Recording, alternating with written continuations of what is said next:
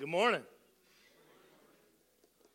As the kids make their way downstairs, uh, I invite you to make your way to 2 Timothy chapter 2. And we will continue our discussion of the recipe uh, for making disciples. And so we started this a number of weeks back, and uh, we started with this.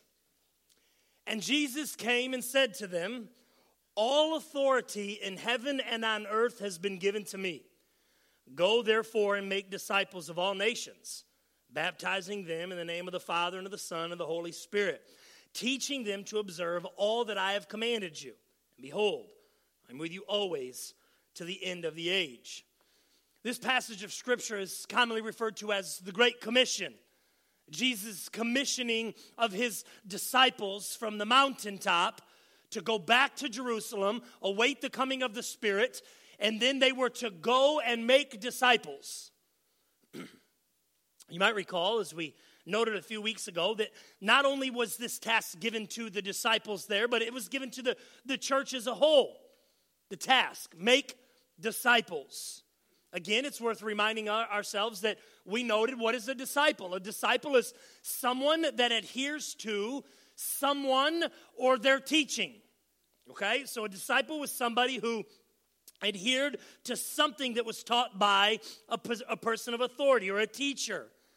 In the case of making biblical disciples, the mission is to go proclaiming the truth of God's word in order that people would hear and have the opportunity to believe in what Jesus taught and then to identify with him through the waters of baptism. So, for the disciples, the task was to go, proclaim the truth of God's word, extend the word in such a way that people had opportunity to hear it, to believe it, to then identify with it through the waters of baptism. And so that's what we see unpacked there in Matthew 28 18 to 20. And again, a few weeks back, we started the conversation of Discipleship 101, the recipe for making disciples. And so, before we dive into ingredient number two this morning, I want to remind us of ingredient number one because there's been a few weeks between when we started this. But quickly, a review of ingredient number one. To make disciples, we must first be disciples. We cannot make somebody something that we ourselves are not. Okay? And when I say make somebody, ultimately we can't make anybody a disciple okay? But we can't fulfill the task of making disciples if we're not a disciple. So we said, and, and, and as Paul wrote there to Timothy in 2 Timothy 2, and he says, to be strengthened by the grace that is in Christ Jesus, he's acknowledging this reality that to experience the grace of God, to be strengthened by the grace of God, you must be in relationship with the God of that grace. And so then we jumped over to John chapter 3, where Jesus interacts with a, a religious leader by night, and he tells Nicodemus, You must be born again. That's ingredient number one for uh, in the recipe for disciples and making disciples is there must be born again believers who are setting out or seeking to make these disciples. And so we have born again believers, and then we add to that ingredient number two. We're going to look at one sentence over the next two weeks that we're going to break in half. And we're going to look at half today and then half next week as we continue to look at this recipe. Now, one of the things that I do want to remind you of that we had shared a few weeks ago when we started this is when we talk about the recipe for making disciples, and as we're looking at 2 Timothy chapter 2, Paul is not administering a step one, step two, step three process writing to Timothy and he's teaching him or he's reminding him of what he's already taught him, the principles that we would find in the Word of God, whereby we understand this is what it means to make a disciple. So it's not a check, check, check, but it's a you got to have some of these things in order and you have to be growing in these things and working these things out. And so we have to see that as Paul writes to Timothy and as he teaches Timothy or reminds Timothy of these principles, we have to employ them if we're going to make disciples. So, again, number one, we have to be born again. And not just for the, the process of making disciples, but I want to make sure you understand something this morning. Jesus very clearly told Nicodemus, when Nicodemus asked him in John chapter 3 about seeing the kingdom of heaven, Jesus said, Unless a man is born again, he cannot see the kingdom of God. That's very exclusive in the sense that there's only one way. But it's inclusive in that Jesus himself said, Whosoever will shall come. So there's only one means to becoming a disciple and then a foundation for making disciples. You must be born again. So, you might recall a few weeks back as we began this conversation, we used the example of a recipe, cooking in the kitchen, and there being no guarantee of how um, things would turn out in the kitchen. You know, when you use a recipe, and maybe you do, maybe you don't. Um, but I want to I want to paint a picture for us this morning. Um, actually, I'm getting ready to get in trouble because my wife told me last week to stop using her from the pulpit, um, and so here we are today, getting ready to use my wife as an illustration from the pulpit. Um, look, my wife made these uh, cupcake brownies yesterday. I'm gonna brag on her for a second, so I hope that will earn me some brownie points. But um, we, we were having dinner with some, some other families and we were all getting together and so my wife was going to bring dessert she made these brownies and I think she had a recipe. If not, I hope she wrote down what she did to create this recipe because I don't I don't overly love like a lot of like fudgy and chocolate, but she made these co- peanut butter cookies with peanut butter cups and brownie batter on top. They were incredible. Are there still two at the house? Okay, good. They were incredible. They were so good. Um, and so she had this recipe, but it was interesting that she came to me yesterday after girls basketball game. She said, "Hey, we got to stop at the store because I got to make this dessert." And so she comes out with these boxes of brownie mix. And it was interesting to me because the illustration that I wanted, the picture that I want to paint for this morning, is that of baking a cake. And you, if you want to bake a, a Betty Crocker cake, then you pick up that cake box, you pay for it, you take it home, and on the back of it, you see that there's only a few things that you need to make this cake. Okay, and uh, and I double checked this particular Betty, Cro- Betty Crocker cake, so I'm assuming they're all this way or similar to this. But to make a Betty Crocker red velvet cake, I don't care for red velvet. It was just what came up when I googled Betty Crocker cake recipe. You need water, you need vegetable oil, you need eggs, and you need cake mix. Very simple, right? Just what is that? One, two, three, four ingredients. Four ingredients to make a cake. And so let's say I tell you, hey, I'm to bake you a cake and I'm to bring it to your house. And so after my time of preparation and working in the kitchen, establishing my masterpiece, I come to your home with my completed cake that I want to share with you because I value your friendship so much.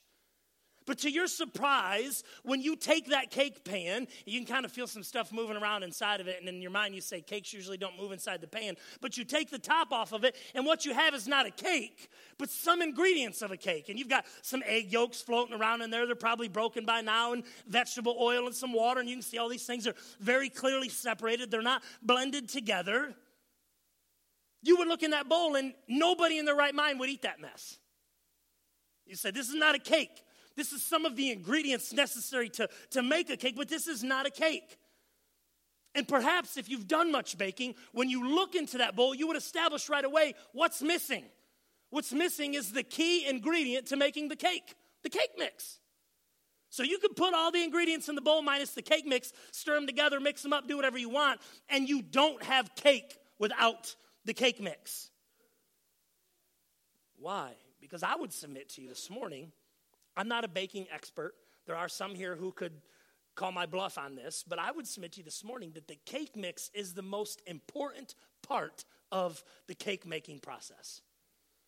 Now, you could say, well, no, you could use flour, you could do, you're right, you would make up a cake mix. You got to have the cake mix to make a cake.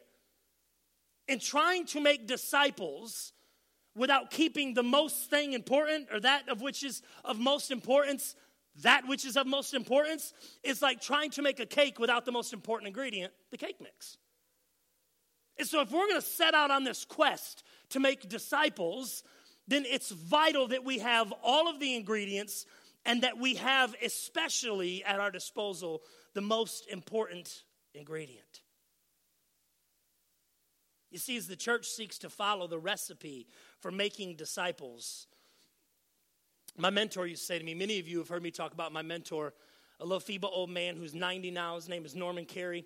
And uh, one of the things that he used to tell me when he would was poring over the Word of God with me in his basement for hours at a time was he would say, "We must keep the main thing the main thing." That which is of most importance is the main thing, and we must keep that which is of most importance as that which is most important. Okay?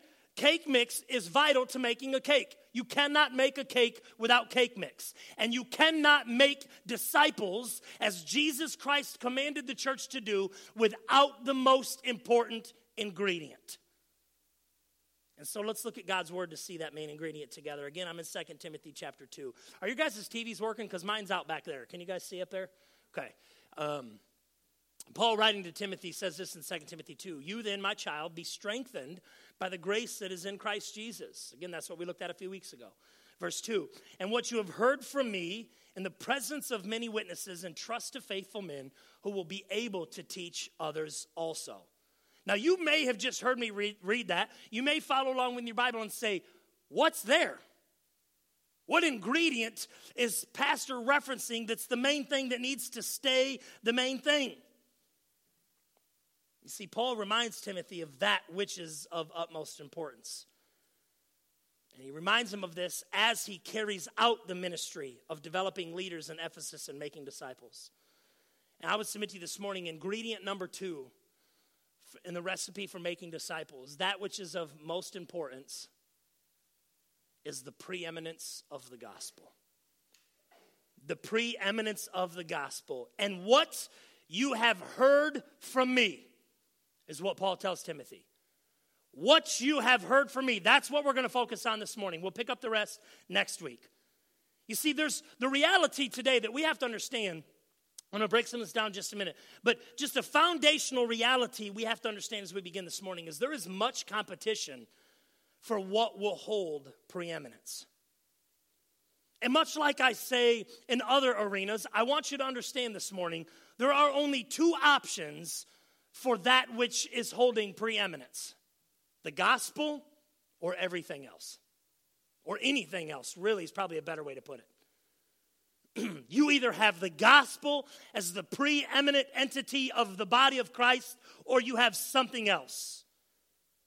And Paul says here, What you have heard from me. So he's referring Timothy to be mindful of the things that he has heard Paul teach.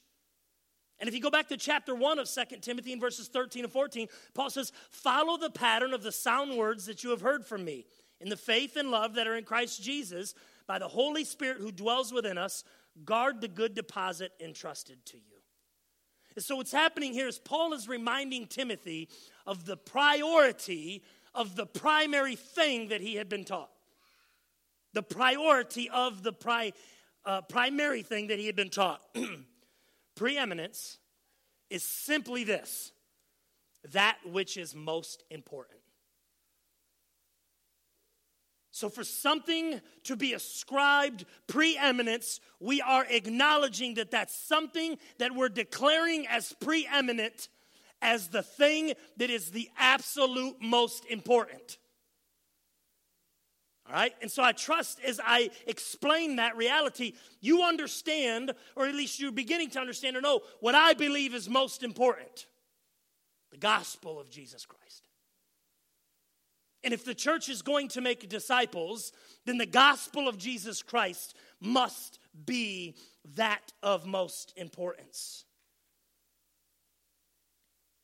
But I want to encourage you because if we're going to ascribe preeminence to something that is worthy of being ascribed preeminence, we have to understand it.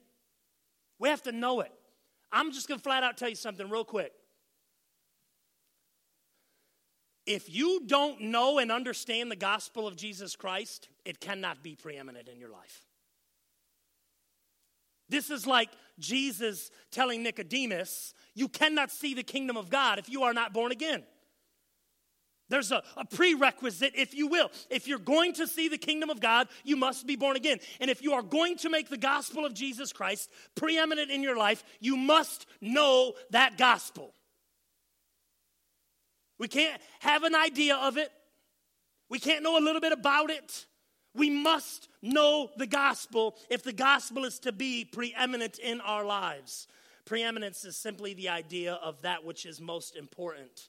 Make a note here, don't turn there, I'll just read it for you. But in 1 Corinthians 15, chapter, excuse me, 1 Corinthians chapter 15, verse 3, Paul, interestingly enough, says this For I delivered to you as of first importance. So, Paul told the church in Corinth as he wrote a letter to them remember that what I told you, I told you because it was the most important thing that Christ died for our sins in accordance with the scriptures. Verse 4 that he was buried, that he was raised on the third day in accordance with the scriptures. Now, these two verses encompass what is readily referred to as the gospel. Gospel simply means good news. The good news of Jesus Christ is that in accordance with the scriptures, he died for our sins. And then, in accordance with the scriptures, three days later, he was alive. I want you to understand this morning the news of Christ's death is good because we were in debt to God for our sin. We were guilty. We were condemned before a just and holy, righteous God. And the greatest plight of that predicament of being guilty before God is that there is nothing, and I mean nothing, that you, me, or the next person can do to change that reality. You cannot satisfy God's demand of holiness. I don't know if you know that or not, okay? But you cannot. I cannot. We cannot satisfy God's demand of holiness. And therein comes Jesus. Last week I said over and over and over from this pulpit, 2 Corinthians chapter 5 verse 21, for our sake he made him who knew no sin to be sin that we might be the righteousness of God. The only claim that anybody has to the righteousness of God is the, the, the, death, burial, and resurrection of Jesus Christ. Because he was perfect.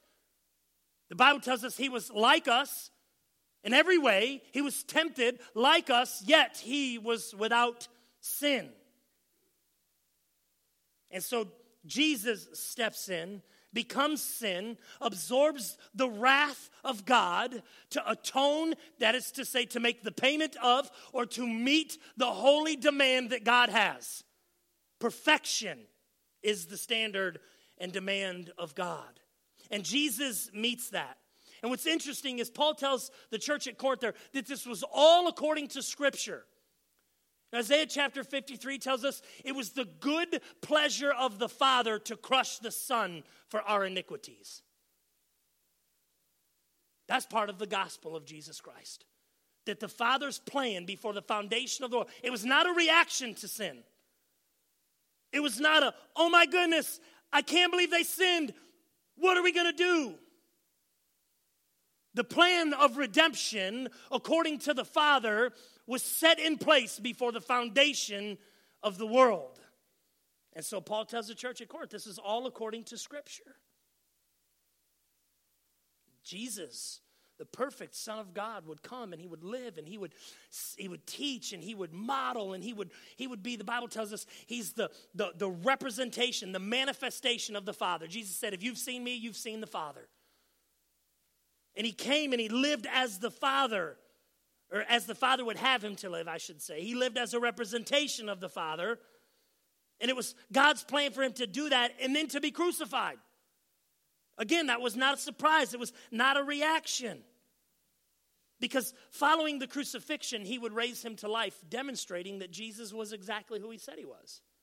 That's the crux of the matter this morning. The gospel of Jesus Christ hinges upon whether or not Jesus was who he said he was. And I'm just going to tell you right now this morning if Jesus was who he said he was, then it is perfectly acceptable for him to demand obedience of your life to him. And if you think about it, you would think that's reasonable. God took on flesh, lived as a perfect sacrifice, was then sacrificed, and then came back to life as a demonstration of that sacrifice, hmm, that might be somebody that I'd like to adhere to. That might be somebody that I would like to follow what they say and what they teach and what they do because, you know, everybody doesn't get crucified and come back to life. So if there's one who did, we might want to listen. We might want to tune in to what it is that he's saying and what it is that he's teaching through his word and what it is that he's calling us to. Because the gospel of Jesus Christ is that we were hopeless in our sin, and Christ suffered as a sacrifice, but defeated death three days later. And by faith, you and I, and whosoever will, Jesus said, can have a right relationship with the Father. That's the gospel of Jesus Christ. And if you don't know the gospel, it can't be preeminent. And listen, I'm going to say too, when I say know the gospel, you've heard me say this, there's a difference between knowing and believing. The Word of God is not concerned with what facts you know. There's a difference between knowing something and believing something.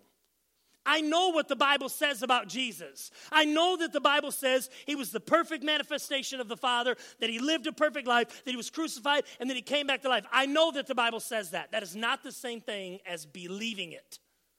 When you believe it, you literally hitch your wagon to it.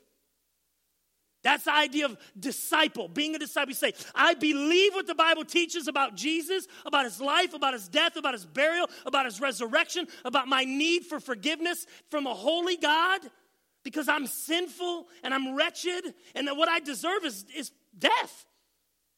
But God in his goodness gave Jesus. When you believe that, the only appropriate, the only response that comes with truly believing it is following him.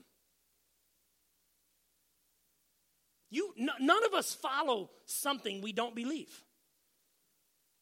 And the gospel of Jesus Christ deserves preeminence because think about what it is it's the means whereby we are made right with a holy God. And so we've seen Paul in his letter to First Corinthians or to the church at Corinth, 1 Corinthians, what the gospel is. But there's also the reality of what the gospel does is primary importance. Again, the Apostle Paul writing, he wrote to the church at Rome, and Pastor Aaron covered this when he read our um, call to worship this morning. But a very familiar verse. Romans chapter 1, verse 16, the Apostle Paul says, For I am not ashamed of the gospel, for it is the power of God for salvation to everyone who believes, to the Jew first and also to the Greek. The gospel is the power of God for the salvation of sinful man. And so, what this means is that the message of Christ dying in accordance with the scriptures is for the purpose of redeeming sinful man. It's not only the means by which the demands of God are met, that is the death and resurrection of Jesus, but it's the means by which people are made alive. You understand that? The gospel is the power of God for salvation, is the means whereby dead people are made alive. And I want you to understand something. I don't mean, I don't want to sound crass. Okay, I'm just trying to communicate what the Word of God says. Apart from faith in Christ, you're dead. You're a walking zombie. That's what the Word of God would say. Now, again, of course, you're living and you're breathing and you're carrying on about life, but in terms of being in a right relationship with God, you are spiritually dead. And the only thing that can change the disposition of something that is dead is that that something become alive. And the gospel is the only thing that can make dead things alive. Paul says, I am unashamed of the gospel of Jesus Christ because it's the power of God for salvation. Salvation is the means of passing from death to life by faith in Jesus Christ. Gospel deserves preeminence because it is literally the thing that God has given that makes dead people alive. This only happens through faith in the gospel. And so I trust that it's clear by now why I believe the gospel must be given preeminence in the church and in our lives this morning. I want to give you two applications of this.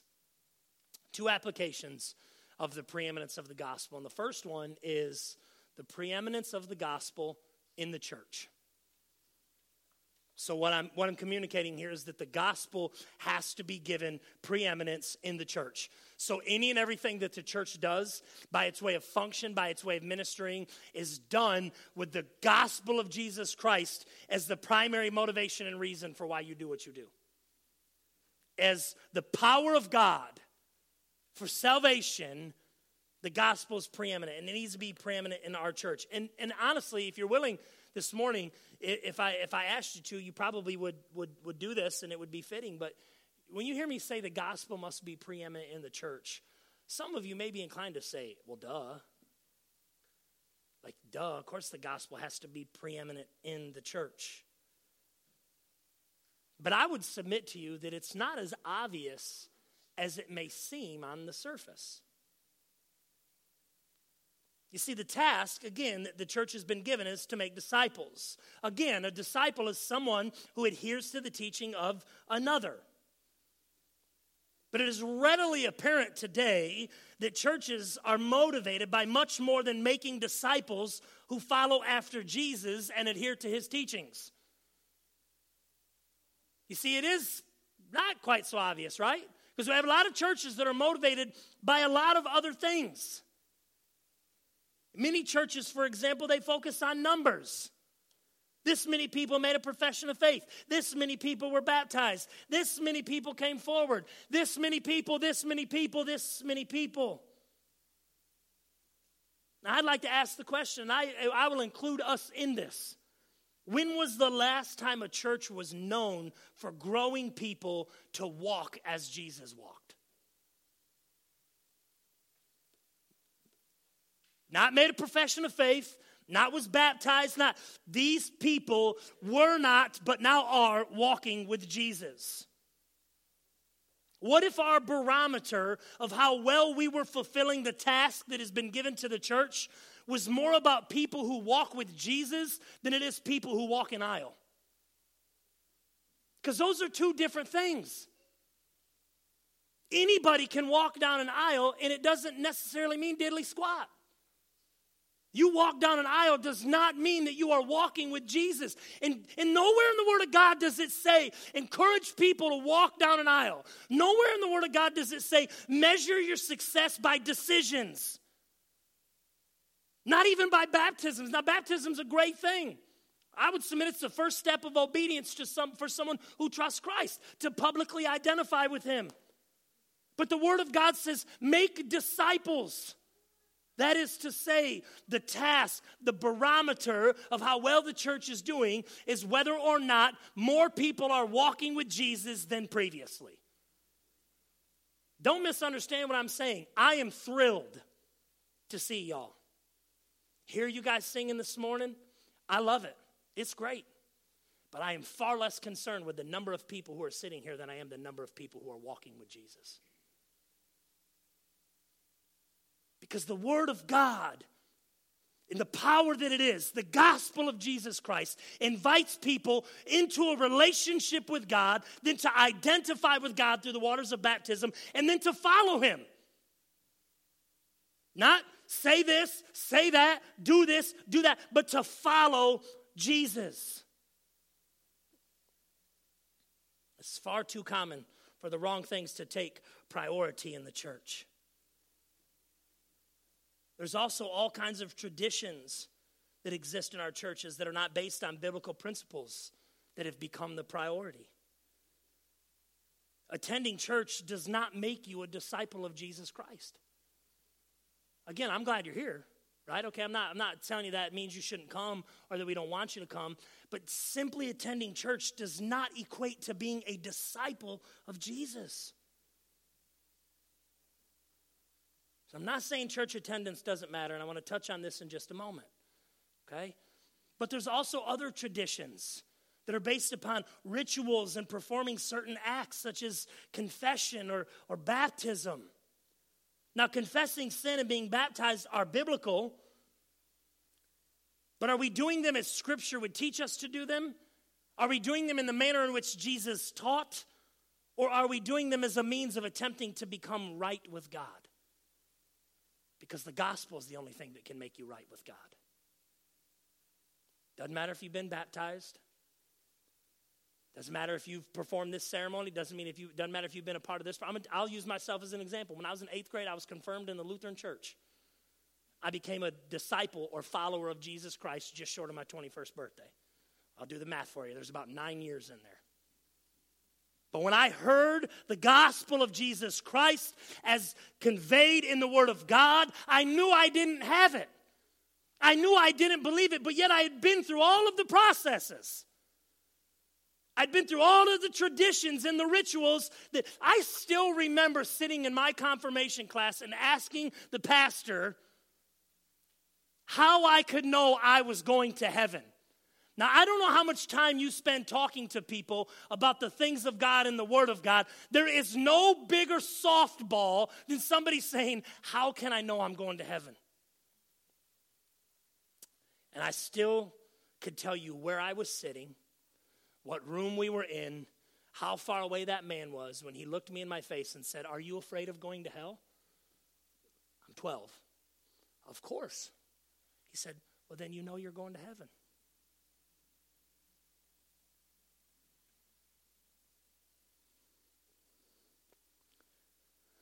I want you to understand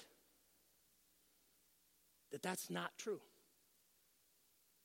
That's not what the Bible teaches.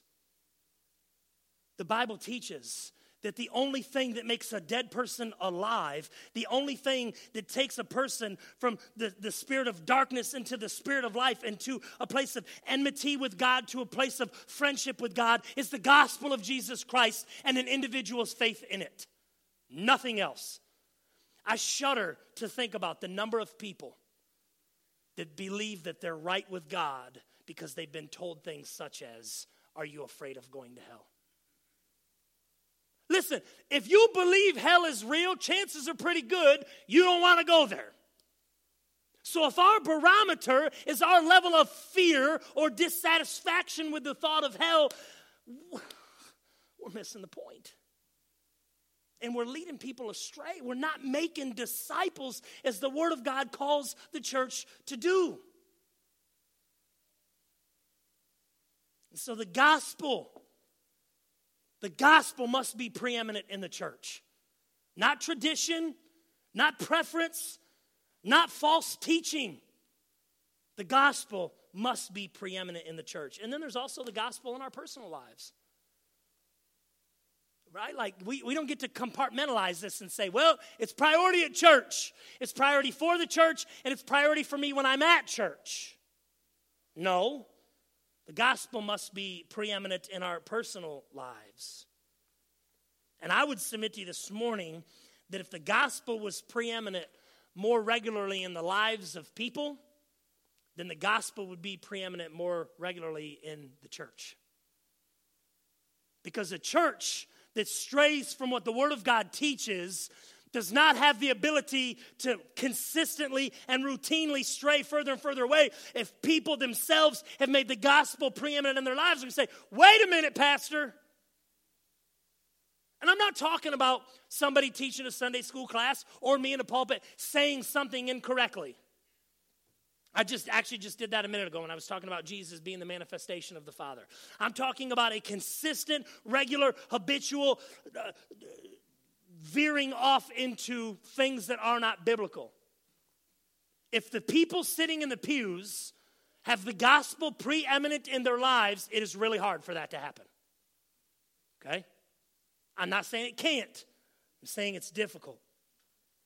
But Scripture exhorts followers of Christ to be holy because God is holy. I don't know if you knew that or not. That's what we as individuals, the gospel in our lives, are called to to be holy because Christ is holy. Now, when we think of holy, we probably most likely think of some kind of supernatural aura that a person has. Oh, they're holy. But that's not what Scripture teaches. Scripture teaches us that to be holy is to be set apart. So we talk about holiness as Christ is holy. It's to be set apart, it's to be different for the purposes of Christ. So it's specific, it's intentional. To be holy in terms of Christ being holy is to walk as Christ walked, to adhere to the things that Christ taught, and to rightly represent Him to the world as the image bearer of God that you are, as we talked about last week. You see, holiness is a pursuit. Holiness is not a status or a standard. Yes, you are declared holy in the sense that your position before God is secure when you trust Christ for salvation, but that doesn't mean, like, you don't get a tag. There's no sign on anybody's back that says, holy the walking manifestation of holiness. Follow me and you'll be holy too. It doesn't work that way. Holiness is a pursuit for the follower of Jesus Christ, and God has given many things to followers of Christ to aid them in this pursuit. So we got to understand gospel being preeminent in our own lives, this is a pursuit of holiness. And as is always the case with God, it's not like He says, hey, pursue holiness and figure out how to do it by yourself. Be the standard the barometer for what equates as holiness. No, God graciously gives gifts to His bride, the church, so that we can know what it is and know how it is that we pursue holiness. The church, for example, we talked about this just a minute ago. The church is not a building. The church is not a physical place where some people meet for an hour, hour and a half, a couple hours, and have reached a status or they've uh, accomplished this or put a, a check in a box. The Bible would teach us that the church is a body of people who share a like minded faith in the resurrected Jesus, where time together results in the strengthening of one another in the pursuit of holiness. That sure sounds different than just a physical location where we meet together, right? And yes, there is there's a reality that this is the church. If somebody says you, hey, where's Dale Bible Church? You don't say, well, it's scattered out around Spencer and Dubois County of all of the people who attend the church. I actually, I think maybe Perry County too, but uh, Crawford, I don't know, somewhere over there. And uh, I get them all mixed up. But you don't say, well, the Dale Bible Church is all over southern Indiana. No, you say Dale Bible Church is located 300 East Vine Street, Dale, Indiana, 47523. So there is a physical manifestation, excuse me, of this reality of church. But I'm going to tell you right now, far too many people's understanding and belief of church ends there. Oh, it's this building that we go and we meet at. We go to this building and we do certain things and we act a certain way we put on a certain face when we go there, and then we leave and we go back to everything just like it's always been. That is not a life that has the gospel preeminent. The church is the body of people. I'd ask you is the church, the body of Christ, a priority in your life? Is it a priority? And I can't, I can't answer that for you better than you can. Is the body of Christ individuals from all walks of life coming together because of a like minded uh, idea or belief about Jesus? so that we can grow together, so that we can pursue holiness, so that we can be a manifestation to the world around us? Is that a priority for you? And I'm going to tell you, if it's not, the gospel is probably not preeminent in your life. In fact, let me back up. If the church isn't a priority to you, the gospel is not preeminent in your life. Because you can't separate them. The church is a gift of God whereby people come together Ephesians 4 would tell us we come together for strengthening one another, for building up one another, to use the gifts that God has given us for the development of people and for the glory of God. What about God's word? God has given us his word as an aid to the, the one who's trying to follow Jesus to better know how to do that. God has given us his word so that we might know him. Like, I can't stress this enough. Being a disciple of Jesus is not simply adhering to facts, it's adhering to and identifying with the God of the universe. In the primary means whereby we know who that God is, the primary means whereby we know what that God is like, what he expects of mankind that's made in his image, what he expects of those who profess to be followers of Jesus is found in here. And you can't get it anywhere else. The only way we know who God is and what God is like is from his word. And so I would ask you, is the Word of God a priority in your life?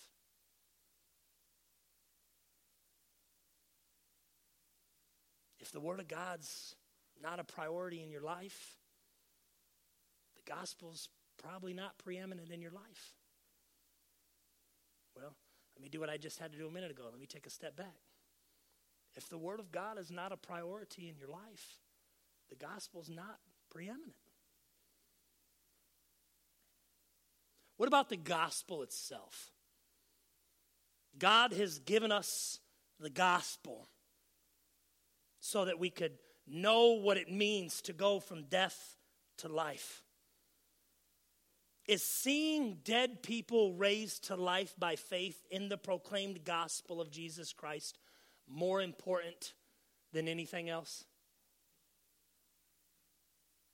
At the end of the day, if all you're left with is the proclamation of the good news of Jesus Christ according to the grace and mercy of God for the forgiveness of the sins of those who hear, is that enough? If you need more or you need something else, the gospel is not preeminent in your life. The gospel must be preeminent. And I want to stop here for just a second before I close, and I want to say a couple things. I believe I just posed some very specific questions. And the hope of those questions being asked would be that those who hear those questions would give honest consideration to them. And so I want you to know if you're sitting here this morning, you say, man, I, I, don't think the church is preeminent in my life. I don't think God's word is preeminent in my life, I, I, or a priority in my life. And I, you know what, Pastor, I don't, I don't know that the gospel is preeminent in my life. I want you to understand something. All hope ain't lost. We just talked about that the message of that gospel is the grace and mercy of God in Jesus. So, if the gospel's not preeminent in your life, if the things of God are not a priority, a priority to you, here is my appeal make them. If you say that you're following Jesus, if you say that you're a believer, if that's the case, you know, you might have changed some habits. And I don't mean like do this or don't do this. I mean like you might have to do some things that make it more readily possible to be able to come to church. You may need to figure out how to establish a routine of reading your Bible regularly. As long as there is breath in your lung, you are not beyond the grace of God. I don't care what the circumstances are. To be here today and say, you know what, the gospel has not been preeminent in my life is not the end of the world. But if something were to happen to you before the gospel become preeminent in your life, it wouldn't really be the end of the world, but it wouldn't be good for you. And I don't say that because I'm trying to scare anybody. I don't want anybody to be 12 year old me afraid of going to hell. Okay, I'm good because I don't want to go to hell. Week after week after week, I have the privilege of standing before you and trying to help you see who God is and understand what God is like and understand the heart that He has for you. A heart that makes it possible for sinful man to be redeemed. a heart that makes it possible for those who have gone astray, again, as the prophet Isaiah would tell us, to be brought back to the shepherd.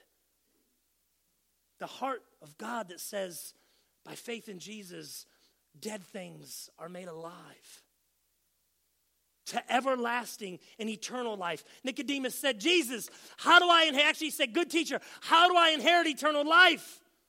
And Jesus said, You must be born again. So, I implore you twofold this morning. Number one, be born again.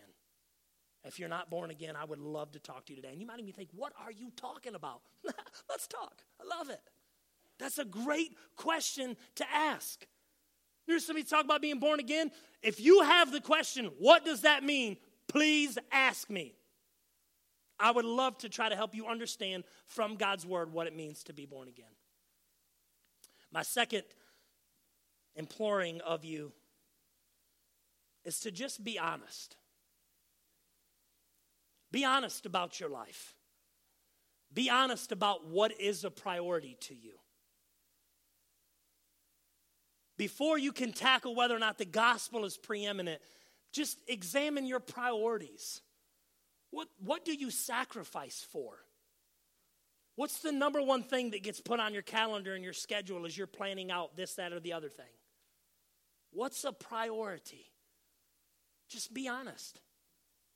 Because if we can be honest about what the priorities are in our lives, we are on our way to establishing that of which is most importance being most important. And Paul told Timothy, What you have heard from me in the presence of many witnesses, that which is of first importance is the gospel of Jesus Christ.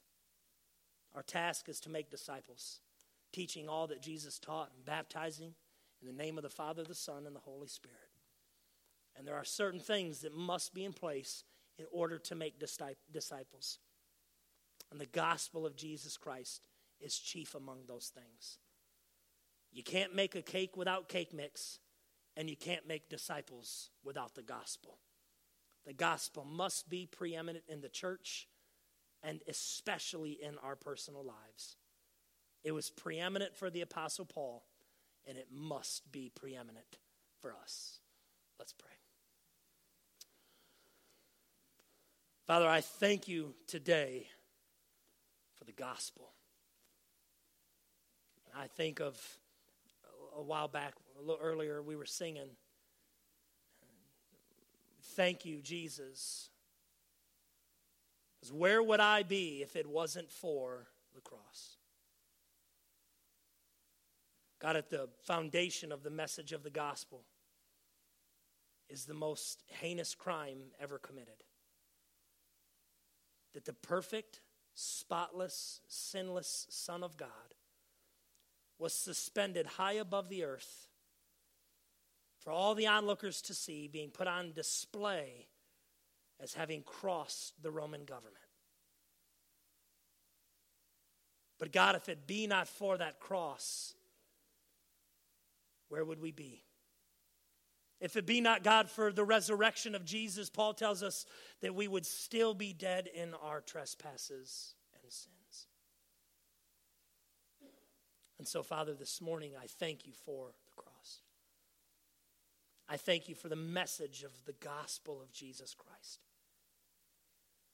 That, God, there is nothing in me or anyone here that you look upon and say, that deserves my favor or my kindness.